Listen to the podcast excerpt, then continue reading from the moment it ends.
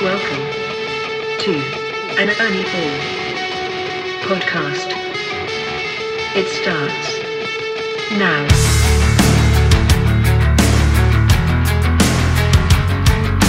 Hello, this is Evan Ball. Welcome to Striking a Chord, a podcast presented by Ernie Ball.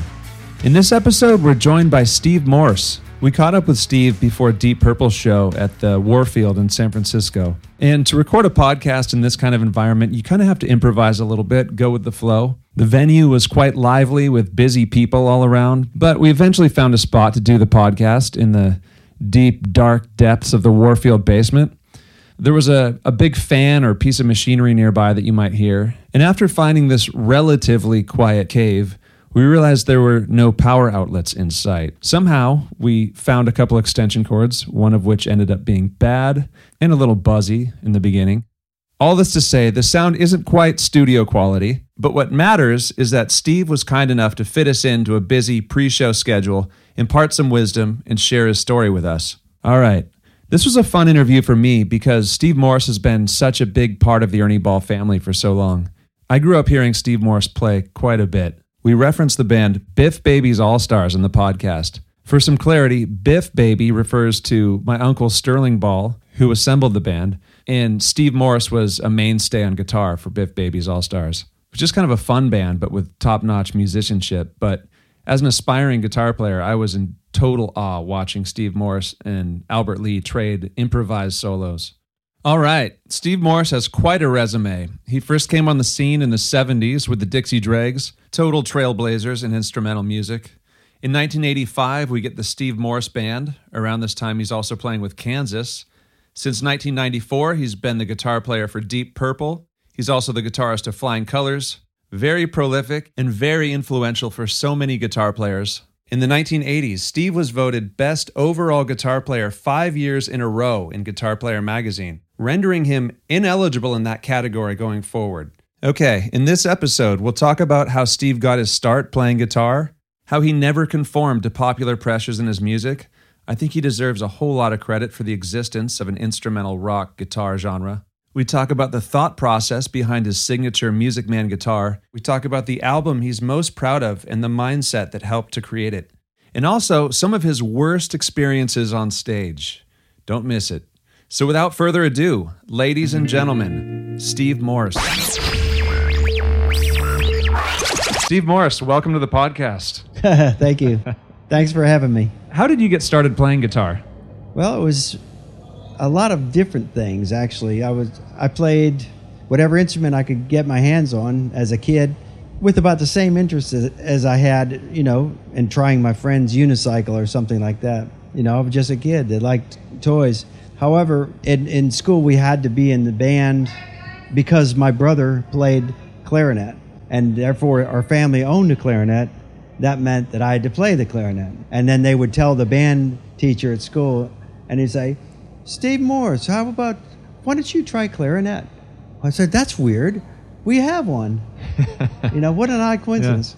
Yeah. Anyway, so I, pl- I played it. I, I sort of hated it because it wasn't a polyphonic instrument. You didn't have any, any, um, it took a lot of work to get a, any kind of tone out of it. And the music we played was just didn't appeal to me. You know, it was a like a elementary school marching band kind of thing. So anyway, my brother started taking a few lessons with acoustic guitar and he left it laying around.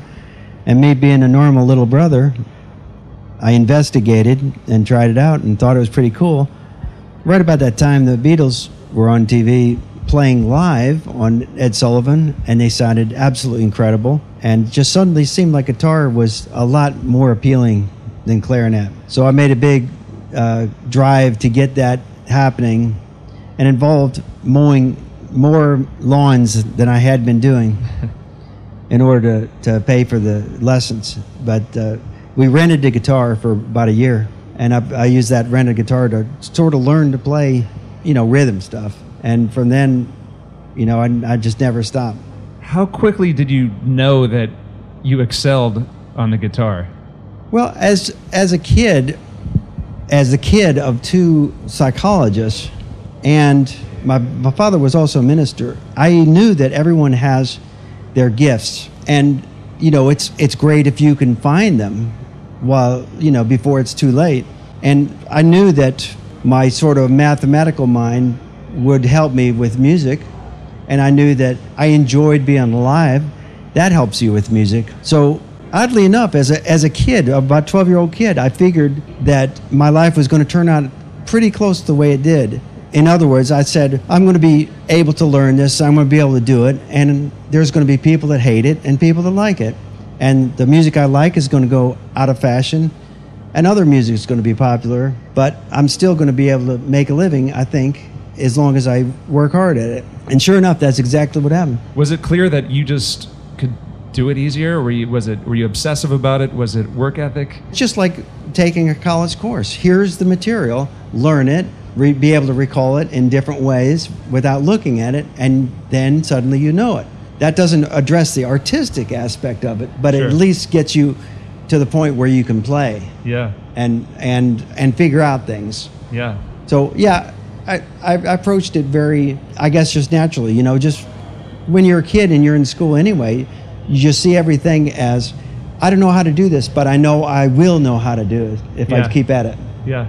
So listening to your music, it's it's kind of hard to pin down exactly who you're you're influenced by. So who was say teenage Steve Morse listening to? Oh, it, my poor parents, because we didn't have headphones then. the family stereo was the place, and the family stereo was mono when I first started playing. So that was in the basement.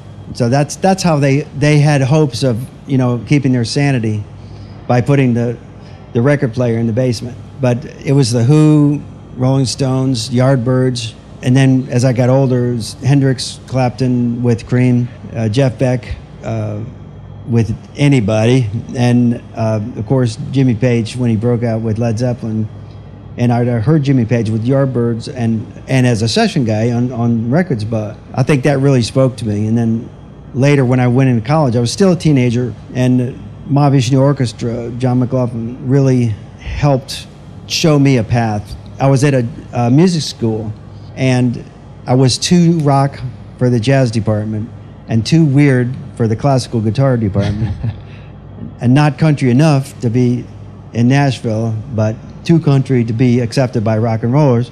So you know, it's all the way around. I, I was sort of Hence the not Dixie fitting. Dregs. Yeah, exactly. That's that's what happened. it became the outlet. Did the Dixie Dregs at least a name start in high school? Yeah, we, we had a band with my brother playing drums, the same one that, that, that I, Yeah. you know, picked up his guitar that he was renting. Our band was called Dixie Grit, and you know none of us were really southern southern guys, you know, and we just Yeah. thought it was funny. Yeah. As you know, just imagine that, you know, like fart jokes or something. It was just, it was just something funny. Dixie Yeah. Grit, ha, ha, that's funny. It Uh-huh. just made us laugh. So when that band broke up, because you know we had a hard time getting gigs, and when we did get gigs, people wanted a dance band that played covers, and we we were trying to play original stuff. But we had a, we had a singer, Frank Brittingham. He's a really good singer, really good musician. He played guitar too. But after the band broke up, Andy West and I were the only ones left that still wanted to do something. And I said, why don't we do some instrumental stuff? Because I've been, you know, studying Bach and Beethoven and everything, Yeah. and wanted to, to, to write more instrumental stuff. And I just knew, you know, it was going to be weird, and you know, no one would dance to it, and everybody would hate it, but it would be really cool. And Andy was the same way as me, so he's like, "Yeah, let's do that." He said we could call it the Dixie Dregs, and we both fell over laughing because dregs are the leftovers of what's left at the bottom of, say, a, a wine barrel or something, Sure. And we would be the leftovers from Dixie Grit. So we just thought it was funny, and you know, over the years, people try to write in all kinds of intentions to our name and, and things that, that were never part of it. We were just, we just thought it was a funny Right, name. right. right. It seems like a, a to me like a bold or a novel move to not bring a singer in at that point. Was was there much instrumental guitar music at that point, or were, were you following in anyone's footsteps? No, it was, it was not something you did if you wanted to work. In fact, I remember meeting with a, a big time Atlanta. Atlanta was the big city in Georgia. We were in Augusta, Georgia, and this guy from Atlanta came all the way to hear us. He said, "Love you guys, love you guys. When you get a singer and you can do some covers, I got work for you. As many gigs as you want." And we we're like, "Oh my god!" And they just kind of looked at me and I said, "Sorry, guys." we we've got to do this. We've got to carry this through, you know. Yeah. Were you aware of an instrumental rock genre sort of forming slowly? I mean, I don't know. You must have been. It wasn't forefront forming it. then. I mean, uh, later this this genre sort of forms, right? Well, there was always instrumental jazz. Okay. And Chick Corea, and you know Chick Corea with Al Di Meola, Yeah. when when they did that stuff, and uh, again Mahavishnu Orchestra, that was a more jazzy uh, Yeah. offshoot, but but with a lot of a lot of rock elements, you know that that that fiery sound. yeah. So we were the only instrumental rock band that I knew about Yeah. at the time. But we also, you know, did like Beethoven uh, bits. You know, from Clockwork Orange had just come out. We were doing uh, bits of, of the Clockwork Orange soundtrack, and uh, and just weird stuff like you know a, a country tune that, that a bluegrass type of tune that I wrote. Just and it was just because it was funny, and we we tried not to take everything too seriously, even though the practice was serious, and it was and I, and I was like really intense about everybody learning their part. When it came to performing, I thought it should be fun and that the audience should have a good time too. And I noticed that when we did the bluegrass stuff, people just stood up and went crazy. So they let's keep this in. Let's let's. I like it. They like it. Let's do it. Yeah. And and all it did was, you know, of course, alienate us. You know, the prog uh, things that later came out, they would never include us because we were Yeah. too weird, and obviously not rock enough for rock because we had different influences. Way too weird for jazz. Classical, forget it. They wouldn't even talk to us. And country was just kind of scratching their heads, you know. but later on, bands like Lynyrd Skynyrd and 38 Special turned out to be our, our friends in Atlanta when we when we lived there, and, and Yeah. they they could relate to us. Like, yeah, man, it's what's it's not so hard. Just put a few things together, mix it up. Yeah. All right. So you've been with Deep Purple for quite a while, longer than any guitar player has been with Deep Purple. People might not realize that. You've 25 recorded plus. 25 yeah. plus years. Wow. Recorded, I think, six studio albums with them. You're well integrated into the band at this point. But but I've heard there was a point early on where there was like a handful of fans who were kind of unaccepting of a new guitar player. Do you have any Do you have any Oh. fun stories of that era? It was a big fan- handful. it was a very big handful. In fact, some of the handful had handfuls of stuff to throw at me at the, at the first year, especially when we went to uh, England. They were just mad as hell that I was there, not realizing that. Wow. Well, Ritchie had left, and Joe Satriani had already finished that tour the year before. And before, when Ritchie had, had uh, left the band many years ago, I wasn't the first American guitarist. I was at the third. Okay. But- so you were actually dodging physical objects in the Oh yeah, and one time I just remember, you know, when the lights are on, you don't see what's beyond the lights or what's outside of the field of light, and then suddenly in your near vision, you see something hurtling toward you. I ducked, and this bottle hit Jon Lord in the head, and I felt so bad. It was like, I mean, I, it's involuntary. You know, no, when, of course when- not. It's flying towards you. yeah, yeah. I mean, and, and it happened in, in less than a half a second. That that was the point. Gillan got so mad. He was literally ready to just go out there and kill somebody, but we we just didn't see who it was. Yeah. So after that, we kept kept sort of a you know a lookout Yeah. for for troublemakers. Not to dwell on this era. Wasn't there a guy who was spitting too? Oh, the spitting. South America, in Chile, he was spitting at me every time I would come up front to do a solo, and uh, my eyes were closed involuntarily because that's the way you know I play like just naturally, like because I'm into the music and I I don't have any poses or any kind of idea what I look like. And when I see pictures, I you know it's it's very weird what I look like. But I was just playing, and he would the last song he spit into my mouth because I was just like, you know, my mouth was open. I'm cringing and acting like it's so painful to play. But in reality, I'm trying as hard as I can to play the perfect thing. Yeah. And and really going for it and really reaching for it. Anyway, this lands in my mouth suddenly, like like if there was a movie soundtrack, you'd hear the record being, ri- you know, the needle being scratched across the record, and then the music suddenly stops. Yeah. And just these glaring eyes, and I made finally made eye contact with the guy, and he was pointing to himself all proudly. Yeah, it was me. Anyway, when we finished at the very end, from the audience, it looked like this, the guitarist did a stage dive into the audience, and they were clapping and applauding. The guitarist appeared to have outstretched hands directed toward this guy's neck. Well, the crowd and the security guys sort of floated me back, prevented me from making contact. And the next thing I knew, I was thrown back off stage, and the whole place erupts in applause. Like, this guy is awesome. He loves us. and because they thought it was a stage dive the whole time. because and they didn't realize. You know, I- yeah, Ah, I, that's funny. I had So like a, a moment of, of uh, you know contemplating murder. It would have felt good to, to maybe pop the guy, but oh, oh, there is no there is no rhyme or reason to when when that when you're that mad. There's just nothing no, well, left. that's understandable. That's Yeah. that's pretty gross. Some, some stinky guy in the audience spitting yeah, in your you. mouth. I mean, that's different from somebody cutting you off on the freeway. Yeah, I'm sorry. No, that's yeah, that's gross. All right, let's take a quick break. Then I want to come back and ask you about your history with Ernie Ball. Going on now at Guitar Center, the Ernie Ball Great Gear Giveaway, where one lucky winner will win over $50,000 in prizes from Ernie Ball Music Man, SKB, Electro Voice, Dynacord, Pedal Train, Vic Firth, Latin Percussion, Zildjian, Track, Guitar Center, DNA Guitar Gear, DW, Remo, TC Electronic, Blue Microphone, Universal Audio, Ampeg, Orange Amplifiers, JHS Pedals, Korg, Martin Guitar, and Ernie Ball. To enter, find codes inside select packs of Ernie Ball strings in Guitar Center stores and at guitarcenter.com between now and October 30th, 2019. U.S. residents only. Visit ernieball.com slash great gear giveaway for full official rules. Ernie Ball presents the Great Gear Giveaway going on now only at Guitar Center. Thinking back as a kid, I feel like you and Albert Lee have just always been part of the Ernie Ball family, but obviously it started at, at some point. So, how did that relationship start? Well, your dad All right.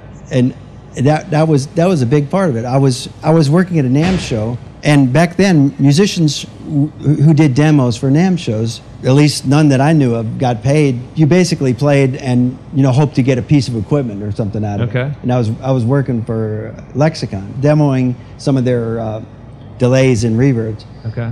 And I, you know, and I used the stuff, but I needed a volume pedal because something happened to mine, and I was using the volume pedal to control the delay through a second amp, and that was that was the whole demo. Is that watch what happens when I press on this pedal? The sound opens up and it gets bigger, and it's and it's a multiple delay. Anyway, the the idea was that I was demoing this delay. My my volume pedal wasn't working, so nearby was Ernie Ball booth, and David was just so just so friendly, David Ball. And I talked to him. He said, um, "Yeah, actually, we make a volume pedal." And uh, introduced me to everybody. And here's all these brothers hanging out with their dad, talking to their dad like he's one of the guys. And it was really awesome. And Sterling comes over and says, "Hey, Ern, can we give give this guy a pedal or something like that?" Wow. And and you know, I heard something. We can lend him a pedal, and you know, it was part of your stock. And so I went away with a, a set of Ernie Ball strings and a volume pedal that I could use for the for the rest of the demo.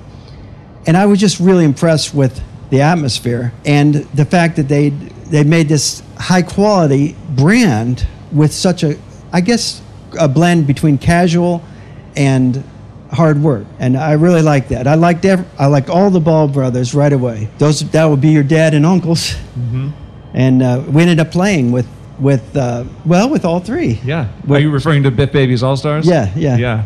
Um, some of my favorite musical memories are watching you and Albert Lee go back and forth on solos. As an aspiring guitar player, I was just so content, happy, and, and uh, fixated on that. So Yeah, Albert's a freak. He, he's one of these guys that I don't know what I do, I just do it. You know, one of those kind of guys Yeah. who could he just just has natural talent Yeah. and can always play a great improvised solo without even trying. Such a such a fun pairing, you two guys. So the signature model, you have a Music Man signature model. Obviously, you have for a while. Before that, you were playing some sort of like telly body with four pickups and some kind of neck. Oh yeah. What, what did you bring over from that to the signature model, and then what did you also add to it? I brought everything I could because I liked the the combination of the humbucking and the single coil pickups, and I liked having a lightweight guitar that balanced well on you know because I practiced a lot, maybe too much, but anyway, I needed a guitar that that that sounded great, and I I needed the same scale length because you know going back and forth between a Gibson and a Fender, I, I discovered that the longer the string is, the more harmonics and and the more you know the easier it is to control those harmonics uh, and and the brightness and the texture. So we kept those the the spacing the music man at the time had this easy to access truss, or the Dudley put you know the the, the star wheel Mm-hmm. that that adjusts the truss rod, and I love that. I said that's got to stay. Yeah. But how many frets can we put on it and still keep the the neck pickup in the right place? Oh yeah. and it turned out to be 22. So my guitar, my Fender was 21, and we went to 22. And I liked the rosewood neck, or rosewood fingerboard, sorry, because you know playing lots of sweaty gigs, there's no there's no better wood yeah. because you can still grab on the strings better with a rosewood neck. And so the headstock that that was proposed, I just looked at it and said, "Well, this is even better. The strings have straight pulls." The four and two. And that we don't have to have a string tree on the high strings, like Yeah. because they're so far away, Yeah. like I did on the Fender. I said that that was a, a, a cause of some tuning problems, and I said this is great. And Sterling and and um, Dudley are like, well, what kind of frets do you want? Well, hey, I'd like these jumbo frets, like I've I've gotten used to, and let's. It went on and on and on, and the bolt-on neck was really fine with me, and I liked the fact that you could shim it if you had to. We made one change in the uh, mechanics where the where the neck bolts on. It was six wood screws with a plate for the heel instead of four for the fender. So I thought that was a good improvement, and there was just more rigidity and torsion. Later on, when I broke my wrist, I discovered with a cast on on my left wrist, I couldn't play a Deep Purple gig that I was about to go to when I got my cast on. So I ground down the edge of the heel on my grinder between gigs on my way from Miami to Atlanta.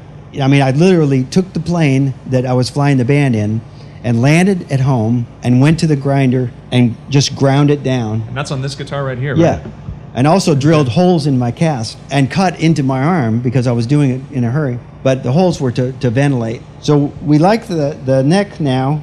Everything's perfect with the neck. Now going to the pickups, they agreed to use the pickups that, that I had, had already had made from, from DiMarzio, which I thought was awesome. And they made some improvements in the wiring, uh, better pots, and the stop tail piece was much better than on my, Yeah. on my homemade one.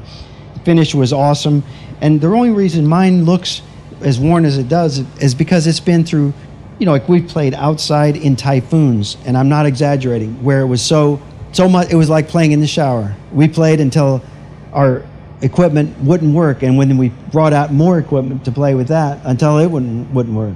We played in snowstorms, outside in a snowstorm. Yes, this guitar has been through it all. It's been to every gig. I carry it everywhere with me. Yeah. That that that one's got some wear and tear. So Yeah. clearly that's your favorite. Oh yeah, Yeah. yeah. It's it's it's just what you get used to. But they Yeah. they paid attention to the wood weight, everything. The they did suspend the pickups from the pickguard like I basically like I wanted. Everything turned out just about perfect. And then when I put it on and let go, it balances perfect on my leg. I said, "Wow, okay, this is meant to be." Yeah. So apart from guitar, what are some things you enjoy doing? Hobbies or interests? Even favorite TV shows, maybe? We have a handicapped daughter who is pretty much just has to dwell in the house because she's wheelchair bound or crawling on the floor. And she has total control over the TV Okay. in the main room. Yeah. We have, we have a simple house with the main room and bedrooms around it. Yeah. So it's whatever she wants. You know, late at night, I might put on, um, you know, those car things, or during motocross season, I watch all the motocross races, Mm. and uh, those those are my favorite things to watch. But uh, my hobbies are flying. I do try to do that every day, and and I am the only person that does the farm. You know, we have a hay farm, so I have to cut, bale, ted the hay, rake it, uh, store it, deliver it, and maintain the equipment. A lot of it's old equipment, so it, it teaches me a lot about things. I'm I love mechanics in general, so I like most of the problems that I get to solve, but some of them are just really, really hard. Well, amazing you have enough time to pull off all your bands with running a hay farm. Oh, Well, too. yeah, just I stay busy. I, Yeah. I I've never been bored. So when I have time off, you know, as far as looking at a schedule, it's never time off. I just I do 16-hour days every day. You have an album that you're most proud of? I think high tension wires, in a way, was was the best thing because I basically given up being a musician for a living. It was the first time I'd done that. I didn't know that. Wow. and uh, I thought, well, I'm just going to record this music, and you know, I don't I don't care anymore. I don't care at all what the record company likes, what the what the people want to buy, or what the market calls for. I'm going to do stuff that I want to do, and hopefully, there's some number of people that will buy the record, and I can do another one. That's all I was thinking about. Can I do one more? And so that that that was great because you know you listen to it. There's there's no, hits on it. There's no anything, but it's musically and writing wise and and uh, sound wise, it's exactly what I was going for. Yeah, amazing album. It's funny. I was just talking to Gretchen Menn, and she was praising that album. Oh, really? Yeah, yeah. Just how, how important that album is to her. All right. Uh, are you on social media, or where, where's a good place for people to find out what you're doing? Um, yeah, I, so I have I've sort of a presence on social media. My wife, you know, she's like, Steve, you need to do this, and I'm like, I, I can't. I'm, I'm, I'm look, I'm busy and doing this and this. Yeah. So she'll she'll post stuff, and she loves music and loves loves the fans, especially. She's very very good with people. So and SteveMorse.com. Yeah, I think so. But think there's so. there's some kind of we'll, we'll link it in, there's the, a in Facebook show notes. One. Okay. All right. Great. Well, Steve, I'm looking forward to the Deep Purple show tonight. Thanks for being on the podcast. Well, thank you, and thank you everybody for listening. And for those of you who got some good sleep during this, uh, the subliminal suggestion is about to be planted. By the album. No. okay, thank right, you. Thanks. Thanks for listening to Striking a Chord. To contact the show, you can email us at strikingachord at ernieball.com. And if you haven't already, hit subscribe, add, follow, whatever your podcast app requires to stay in the loop with future episodes. We've got some great guests coming up. Thanks again.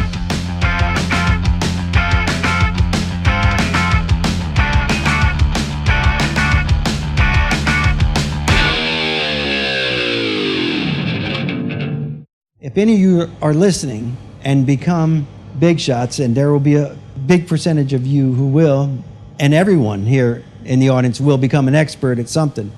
When you have somebody come up to you, just be polite and respectful. If you ever think you're above anybody, it's the end of your career. It's slowly. It's it's one step toward the end of your career all the people that are my heroes are the people who were able to have some sense of humility. By being humble, you strengthen yourself, you strengthen your approach to life, and you certainly help those you come in contact with.